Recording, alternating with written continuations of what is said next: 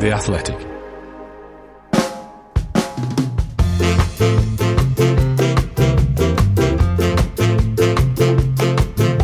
Hello, welcome to 1874, a podcast all about Aston Villa Football Club for The Athletic. I'm Dan Bardell, joined as ever by The Athletic's Villa writer Greg Evans. Unfortunately, a defeat to dissect, but some good news is that right now you can subscribe to The Athletic for a very special price.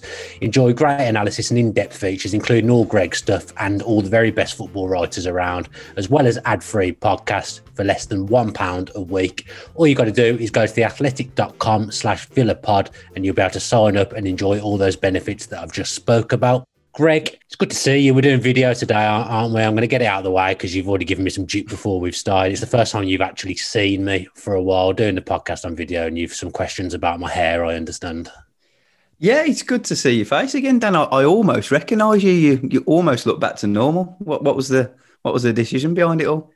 Just looking to make a play for the latest Romania squad, to be honest. Remember in 1998 when they all dyed their hair blonde. If you can't try these things during lockdown when you can't do anything, Greg, then there's no other time to try them, is there? So I thought I'd have a change. I wanted the Sergio Aguero look, but it keeps going blonde. I can't seem to do anything about it, so we'll go with it. And we'll probably, let's face it, I need a haircut, so it'll probably be coming off at some point.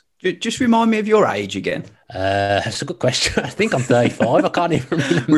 We've all lost a year, haven't we? Yeah, I can't even remember how old I am nowadays. That's how bad things have got. 35, older than you.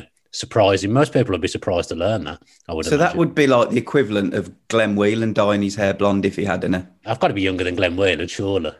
Maybe you are now. As I say, we've all lost a year, haven't we? So yeah, I know I'm older than Gabby, which is frightening. To be fair, most of these old boys haven't got hair, have they? So at least you're doing all right in that respect. Yeah, the hairline's surviving, which is a good thing. And unfortunately, Villa didn't survive last night, put under a lot of pressure by West Ham, who I've got to say straight off the bat, give them a whole lot of credit. I thought they were very, very good, Greg, a very accomplished side, West Ham. But Villa, second best throughout the game, never really got going and end up losing 3-1. Yeah, quite a surprising performance, actually. I mean, looking back on it now, you probably think, well, that was going to happen at some point, wasn't it? Because of the fact that Villa had so many games in such a short space of time. Looking back on it, West Ham were by far the better team, I thought. You know, Villa second best throughout. Thought Villa were leggy, a little bit wasteful in possession, and just couldn't really get at West Ham. And West Ham pretty much did to Villa what Villa have been doing to other teams this season, haven't they? It was almost like a role reversal. You know, yeah. They defended very well. They were very well organised at the back and then hit Villa on the counter-attack. And, you know, I usually look at Dean Smith's demeanour after the game to see, you know, sort of what he thinks and how bad the game was, or how good the game was. And yesterday it was probably the most frustrated he's ever been in a press conference after. So, you know, clearly he was frustrated as well. Yeah, we were well beaten, never really in the game. I mean, thank God there's no midweek games next week, because I think that's 3 Wednesdays in a row we've lost in the midweek on BT Sport. Yeah, on the Saturday, Sunday games, we seem to pick up and be able to pick up results, but midweek seems to be a complete no-go at the moment. People, well, Twitter, social media, everyone's saying we needed to rotate. We looked tired. Dean Smith come out and said fatigue's nothing to do with it. We were just beaten by the better team. Where do you sit with all that stuff? Yeah, I mean, it's hard, isn't it? It's easy to look back in hindsight and think, well, yeah, that they should have, you know, Smith should have rotated it. But for me, I think the whole, you know, rotation, it doesn't always stand up for me, you know. I mean, What's to say that you bring 2 or 3 different players in and they still don't make a difference? You know, he did try it with El Ghazi, it didn't work. I think it was just one of those nights where pretty much everything seemed to go against Villa, didn't it? You know, the players that have performed really well this season even had a few slip-ups themselves. You know, I'm thinking of Martinez, who's been sensational this season. It wasn't really his night. Jack Grealish, it didn't quite work for him. You know, Coufal stifled him for long periods. I didn't think Barkley or McGinn really got going as much as they have done in previous games or, you know, earlier in the season. Just thought that on the whole, Villa just weren't quite at it. And I think the key now is, does Dean Smith make a change for the Arsenal game, or a couple of changes? He certainly changed his system. It's not like he's just standing here, you know, on the sidelines idle, asking the players to do one thing and sticking to it. You know, he's trying to mix things up as and when he sees it. It's just a case of it didn't work last night. You know, he tried to put Villa on the front foot more than West Ham. You know, he wanted to get in behind those two holding midfielders, but it actually happened that it turned out the other way around, and Lingard and Benrahma and Antonio, the three of those up front, who, you know, in the attacking areas, I thought were fantastic, and they were the ones that caused the problems, unfortunately. Yeah, as you were at the game, from what I could tell, I don't know whether this is true, it looked more like a 4-3-3. Last night, it looked like McGinn had more of a licence to get forward than Barkley, but it's obviously it didn't work because we lost 3-1. Was I saying correctly? Well, yeah, I was noticing that slightly throughout the game. It did change, and then Smith came out afterwards and confirmed it. He said, "Look, okay, I changed the system." He said he put Luiz as the holding midfielder, and then two others in a more advanced role. Where I spoke to John McGinn a couple of weeks ago, and he says that his role changes game to game. He says sometimes I'm asked to play as a number 8. Sometimes I'm asked to play as a number 6. And clearly last night, he was asked to play in that more advanced position, and it didn't quite work, really. It felt like Villa got overloaded in the midfield, and they almost lost that midfield battle, which we haven't said too many times this season. So, yeah, it was just a bad night, one that didn't really work for them, and it's just how they bounce back now. That feels a really strange thing to do, because in the main, we've played 4-2-3-1, and I would say that's worked very, very well. I don't have Barkley down as an 8. I thought he was off last night. I think he looked like the guys were catching up with him. He's come back from an injury as well.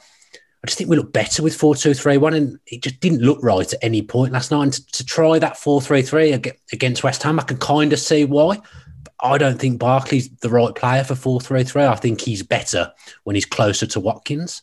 Yeah, well, that showed, hasn't it, in games that have passed by. I think Smith just felt like there was, a chance to get in behind Rice and Souček and cause some havoc in there. But the way I looked at West Ham, they were so well organised. They really stuck to their shape and stuck to their tasks, and they just won the little individual battles. Coufal was the main one, wasn't he? He did a job on Grealish for large periods of the game. They doubled up on him with Fredericks also there, who came in, and it just felt like West Ham with their fresh legs, Lingard and Fredericks, who just added a bit more pace and a bit more dynamism going forward, proved to be the difference, really. And it's a strange old season, isn't it, because we're seeing, look, Villa have lost 4 games in the last 6 now, so it's almost taken the gloss off a really nice start. But what we're seeing is Villa winning one week, losing the next week. And it's the same with a lot of other teams, isn't it? Liverpool have lost. Yeah. They're the champions, and they've lost to teams you wouldn't expect them to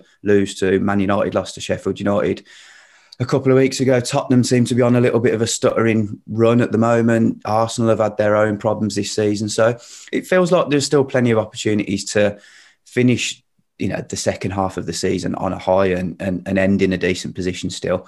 I just think we're going to have to accept that there are going to be setbacks along the way. And it's just frustrating, isn't it, Dan, when they come?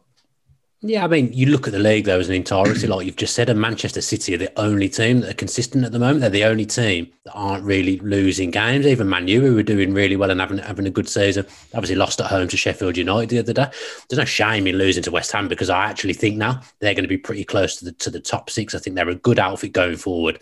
And like you've said, I think they're very, very solid at the back. They're tough to break down. They've got a good defence. And then the two that sit in front of them, Souček and Rice, are very good footballers and very good defensively, and Souček good going forward as well. So it's always going to be a tough game. Lingard came in, and from minute one, really, he was picking up little pockets of space, and he caused us problems, didn't he? We never really lived with Jesse Lingard. For someone who hasn't played football for a very long time, that freshness actually seemed like a benefit, didn't it? Yeah, it was interesting, really, because I didn't expect him to look so sharp and so quick. He looked really fit, considering he hasn't played for a good few months at Man United, hasn't he? I think he only made one start this season. Is that right? Or one appearance? Yeah, it was probably in the cup as well.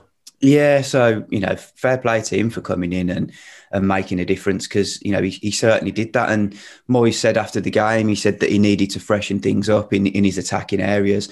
He said that he felt they were a little bit light. They've obviously lost Allaire, haven't they, to Ajax? So they're in a similar situation to Villa, where they haven't really got an experienced backup striker on the bench. But he just felt that they needed another attacker in the final few days of the window. And, he came in and really did a good job. We might see that at Villa with Morgan Sanson in future weeks. He might bring that fresh impetus and those fresh legs. probably expect him to play on Saturday now and give him a go, wouldn't you? After watching for the last couple of games, and just felt like that was one game too many for Villa in a run of games. You know, that they were starting to look like they were on their last legs against Southampton, but somehow, you know, managed to hold on despite you know, a late siege, a late onslaught on their goal. But yeah, the West Ham game, unfortunately, just exposed a little bit of tiredness, I think, in the team. This episode is brought to you by Michelob Ultra, the official beer sponsor of the NBA. Want to get closer to the game than ever before? Michelob Ultra Courtside is giving fans the chance to win exclusive NBA prizes and experiences like official gear, courtside seats to an NBA game, and more. Head over to MichelobUltra.com/courtside to learn more. Hi, I'm James McNicholas, and I'm here to tell you about the latest series of Beyond the Headline, The Making of Big Sam. If I did anything wrong, why did they pay me off? You see, Sam Allardyce seemingly can't quit English football, and English football can't quit him. But why? Why does football keep coming back to Sam Allardyce? To answer those questions and many more, you'll hear from former Hull City manager Phil Brown. He didn't mind having the crack, he didn't mind having the banter, but he would prove his way was the right way. Dundee United manager Mickey Mellon. I signed for Sam Allardyce, really. And of course, Father Joe Young, owner of Limerick FC, where the Big Sam story began. Now I said, Sam, this is the ultimate goal. Now I'll show you what we have. And I brought him up and he said, Jesus, Father Joe, are you serious? I said, look, nothing is impossible to those who believe. You'll learn about his time in America at the Tampa Bay Rowdies, the way he revolutionised English football, and of course, the England debacle. You can hear it all now and ad-free via the Athletic app. Just search for Beyond the Headline now. And I think one thing that makes this podcast a bit different is that you actually do get to go and speak to Dean Smith after the games. Did he say anything about Jack? And obviously, they did a job on Jack. He was still one of our most influential players in the game. He didn't have a bad game by any stretch of the imagination, but it's fair to say he was stifled with the two fullbacks essentially playing against him.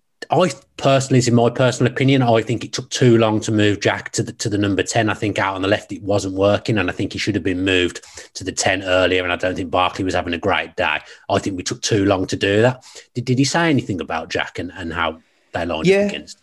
Yeah. So we asked him about Jack. Obviously, you know, he wasn't quite at his best, was he, for the first 60 minutes? You know, out on the left, he didn't really get much joy because Fredericks and Coufal were both on to him.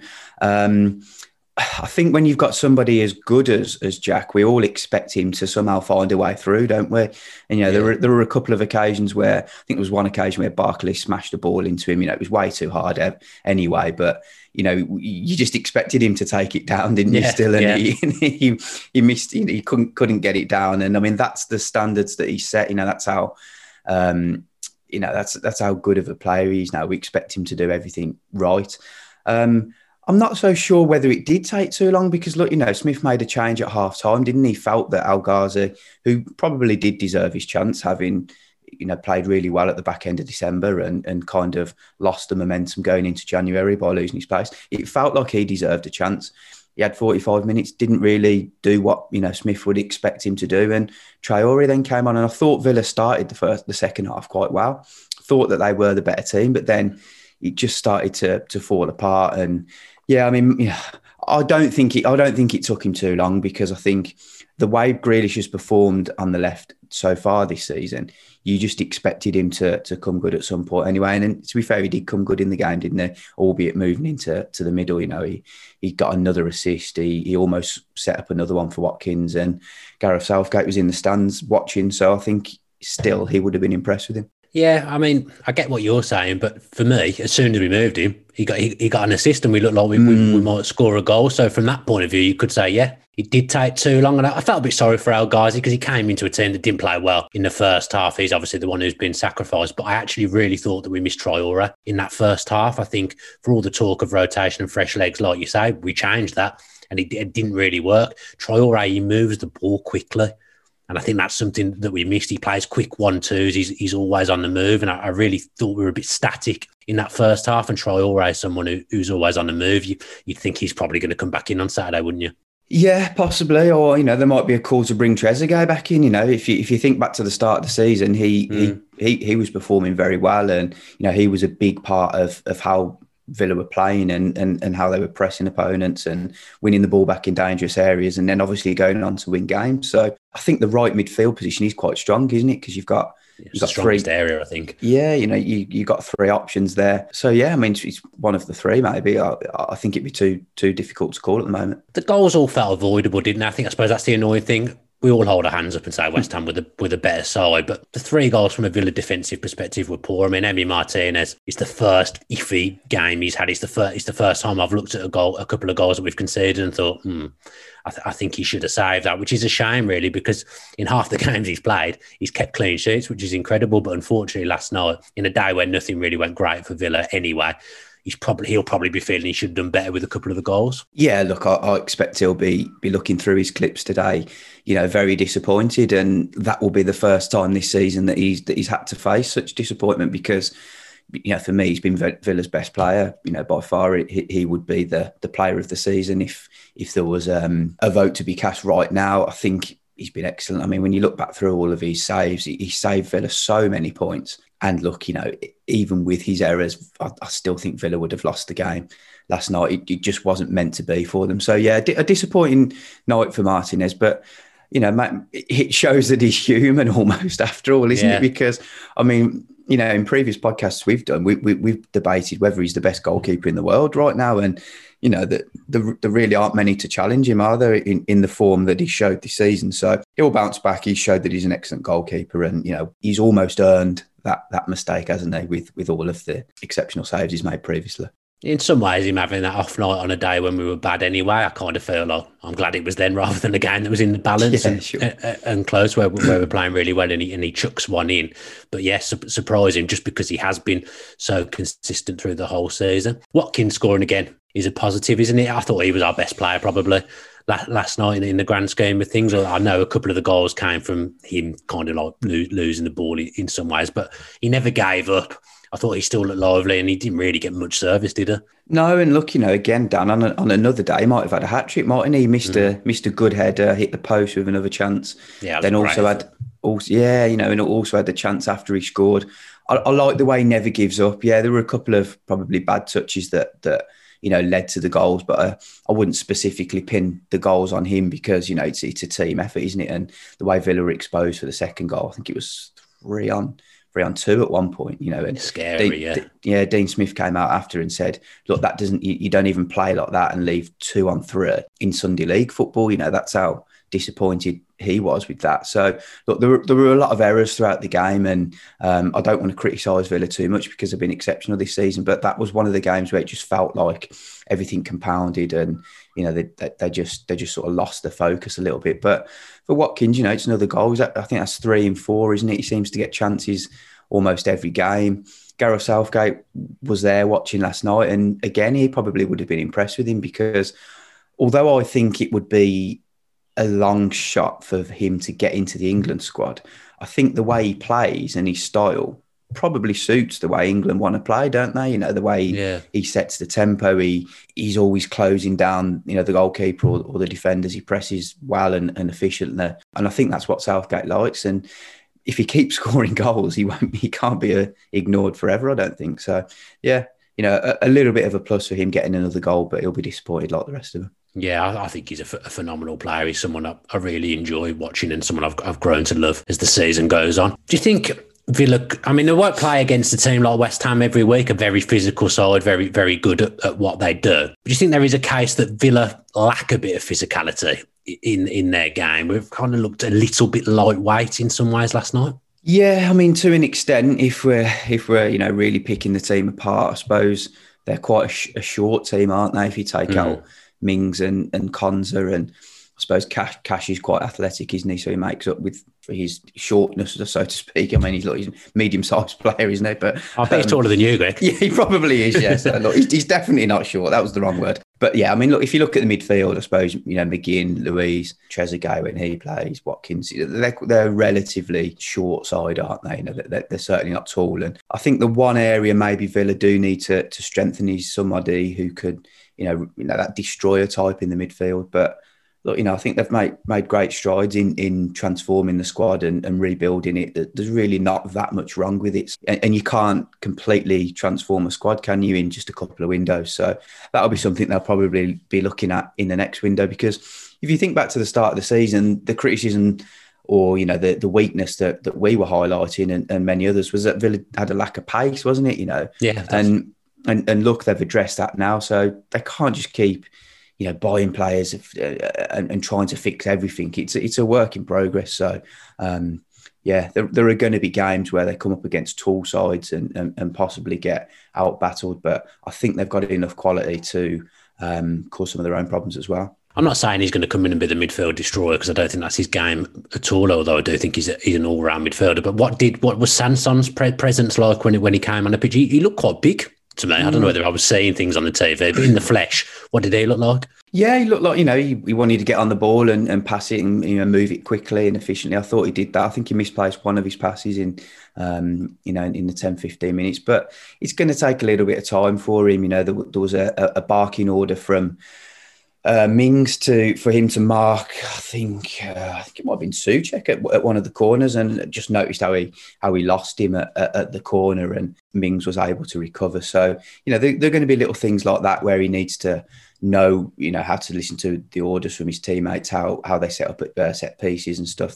That's going to take a little bit of time, because, you know, the players that are there now have been together for a while now, haven't they? And, you know, they've been able to work on things together. So Sanson coming in, he's going to need that little bit of time just to settle in. But I thought it was an all right debut. Same. But there's you know, plenty more to come. Yeah, he's only on for 10 minutes, and obviously in the time he came on the pitch, we scored a goal. He looked hungry for the ball. Looked like when he was picking up the ball, he put himself in good positions in space. So he's one to keep an eye on, and someone who might end up starting against Arsenal at the weekend. Before we go on to the Arsenal game and have a little look at that, should we just talk a little bit about the quiz you've got coming up, Greg, on the 18th of February? Yeah, so we're running quizzes all through February for prostate cancer to raise some funds for prostate cancer. Obviously, lots of people have joined up already.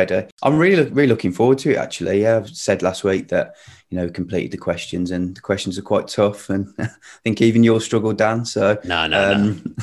We're looking forward to it, and there's some nice prizes up for grabs as well, and, you know, the chance to go into the grand final against the winners from other clubs, and then win a nice big grand prize as well. So yeah, really looking forward to it. It'll be nice for some of the subscribers to come and join the Zoom call, and we'll get some drinks on as well, I suppose, because it's going to be a night thing, and, you know, we're all bored in lockdown, so alcohol saves us all a little bit, doesn't it? Yeah, it'd be good to see some of the subscribers, as you say. As I said last week, the comment section underneath your articles is one of the best ones, I'd say. If you go through the article, because I read a lot on The Athletic, I'd say the comments for the Villa bits are very switched on and quite mature is not the right word, but you know what I mean.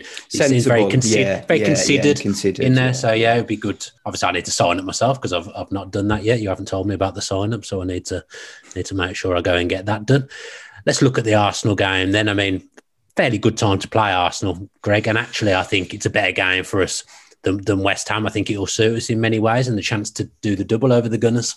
Yeah. You know, if you can beat Arsenal twice in a season, you're doing something right, aren't you? Because, you know, despite their difficulties this season, they are still classed as probably an elite team, aren't they? You know, they're always up there.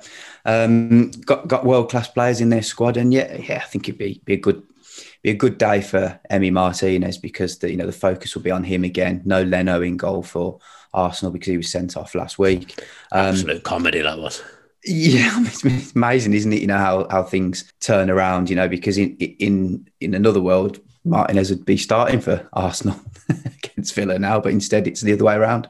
So yeah, I think you're right. I think it's a good time to play them. I mean, have you been watching them much, Dan? Because the last few games I've missed, actually. Arsenal. Yeah, they've picked up. I think they were. I mean, I don't think Wolves are any great shakes at the moment, anyway. But they were on top in that game until the Luiz sending off. They were popping the ball around nicely. I think Saka is on really good form. I thought he looked pretty lively the other night against Wolves before the sending off. I think, like Villa, they're one of those teams for a few weeks they'll look excellent and then they might lose a couple of games, but I think they're the kind of opposition that this Villa side will thrive on. It's not as if they're going to come to Villa Park and sit back. I think there'll be space for us to utilise and break like we did at their place earlier on in the season. I think it's a good time to play him. It could be Renarsen in goal, who looks a bit shaky. It depends whether Matt Ryan recovers from his injury or not.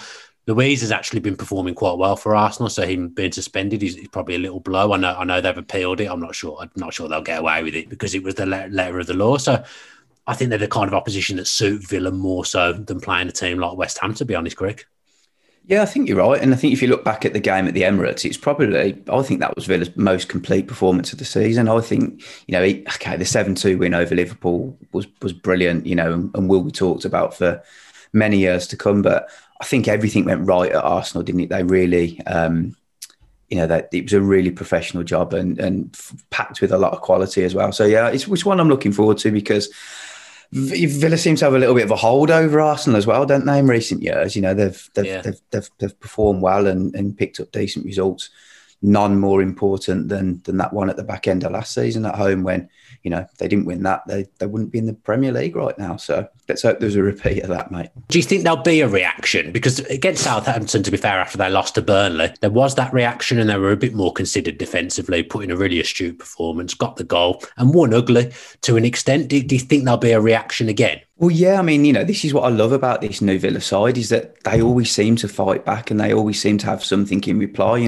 When people start criticising them, they come back with and win a game or prove everybody wrong. And as you say, yeah, the Southampton game was a real eye-opener for me. I thought they went back to basics. They tried to, it was that insatiable desire just to keep the ball out the net. They were desperate not to concede. And I think having lost again last night, they'll want to make amends for that. And that's the biggest difference with this Villa side. They don't dwell on a defeat like last year. They managed to find a way to, to pick themselves up. And yeah, I think there might be changes. I don't, as I said earlier, I don't expect there to be, widespread changes, but I just think a couple of fresh legs might make a difference. Maybe Sanson in the middle, maybe even a game for Nakambi. I thought he did well the last time he came in. Is it a game where Davies is used a little bit more? Maybe Villa can go with two up top at some stage in the game and see how that makes a difference. Yeah, I thought he might get on last night actually against the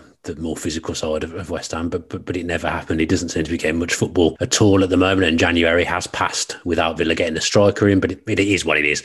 I think as Villa fans, there is not a lot to complain about at the moment, and if you are moaning, I think you really need to get some form of reality check, to be honest, because where we are is incredible, and there's still plenty of time and plenty to play for. Let's do the top five then, Greg. We've moved it to a top five this week because I had to pick more than three. Three was a struggle, and we've gone with shirts, haven't we? Yep. Well, you're the master with this one, mate. You've got them all, so I'll hand it over to you.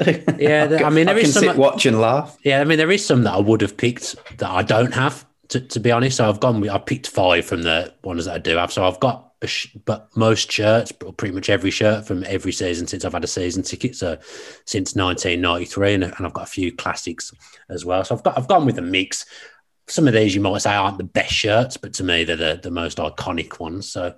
The first one, we've got the 1982 home shirt. This one says Champions. Good shout. Good shout. Yeah, give you that one. So this is an original. It's in pretty decent nick. I was quite lucky to pick this up, to be fair. So I've gone with that one just because it's a beautiful shirt and what I would say proper claret, and it's iconic. No names. So, no names on the back. No, not on this old one. I don't know whether you could get names and numbers on the back in those days. To be honest, Greg, I'm not sure. So yeah, that's the first pick. I will say this is in no particular order, to be honest, because I like all five of these shirts. Next up, the Muller green shirt, 93 to 95. Realistically, it's a very ugly shirt, isn't it? It's not the best shirt in the world. It's Marmite. Do you know it's Marmite? Because I actually did a whole story on this for The Athletic last year, because Villa sort of brought it back again, didn't they? It's their third kit last year. So I spoke to almost every player who played in it, and some loved it and some hated it. And I think it was Tony Daly who said it's Marmite. He happened to be one that liked it. It's just iconic, I think. Guy Whittingham didn't. It's just different for different people. Certainly, that's the best way to describe it, and it's iconic. Yeah, I like the Muller sponsor as well. I don't know why. I mean, this was that was the first season. I had a season ticket, so obviously I've got memories from that kind of thing of those shirts being worn. The next one I don't think many people would pick, but it's just a shirt I really like. It goes against tradition, the 99-2000 striped shirt, LDV Vans, but I just really like it.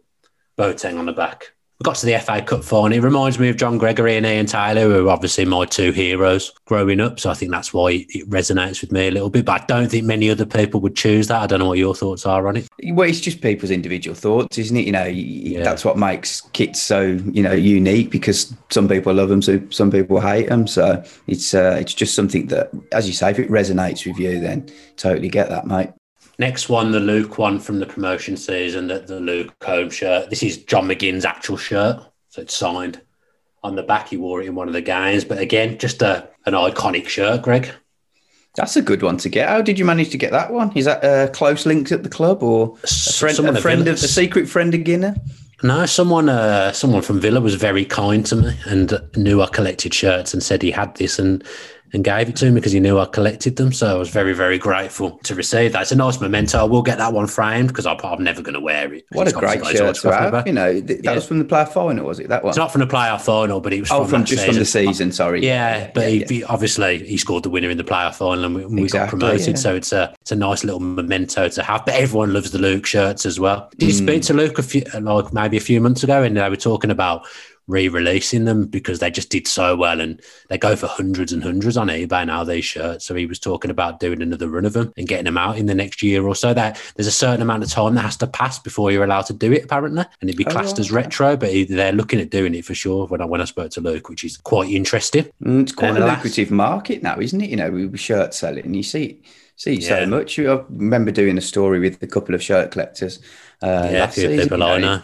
Really interesting, but seems to be growing in popularity, doesn't it? I mean, I love it. I mean, I go through phases. I won't buy one for months, and then I'll just be on eBay every 5 seconds buying one. But I'm close to completion now, so obviously it's slowed down. But the ones I need will just be mega bucks because they're rare third shirts that you can't get anywhere. So it's an expensive hobby, let's put it that way. I'll just put this last one on there. Oh, he's going for the Bozzy one again. It's the best one. We knew this one was coming. This was the one that you wore when we did the interview with Bosnich, wasn't it? And that's why he loves you so much now.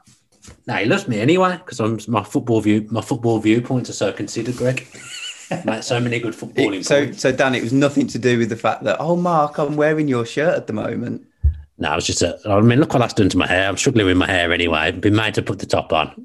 But yeah, this is the best one. It's a quality shirt, isn't it? Let's be honest. This is the best one. This one's got Bosnich on the back as well. I'd love to have all these goalkeeper tops from that era, but they're impossible to get. But this was he was, again, another hero growing up. It's just such an iconic shirt. I mean, I've said iconic about all the shirts so far, but this one really is, isn't it, Greg?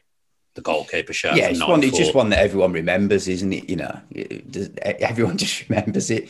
You know, even neutral fans who watch the Premier League, they'll remember Bosnich in that, and it's just a classic shirt, isn't it? Yeah, it's my favourite shirt, I think, which is weird for a goalkeeper shirt to be your favourite shirt, but again, I had it as a kid, just absolutely loved diving around and playing football in it. It was just pretending to be Mark Bosnich. It's just, I love that shirt, and I'm sure most Villa fans who are of my age had this shirt growing up and loved pretending to be Mark Bosnich. Definitely.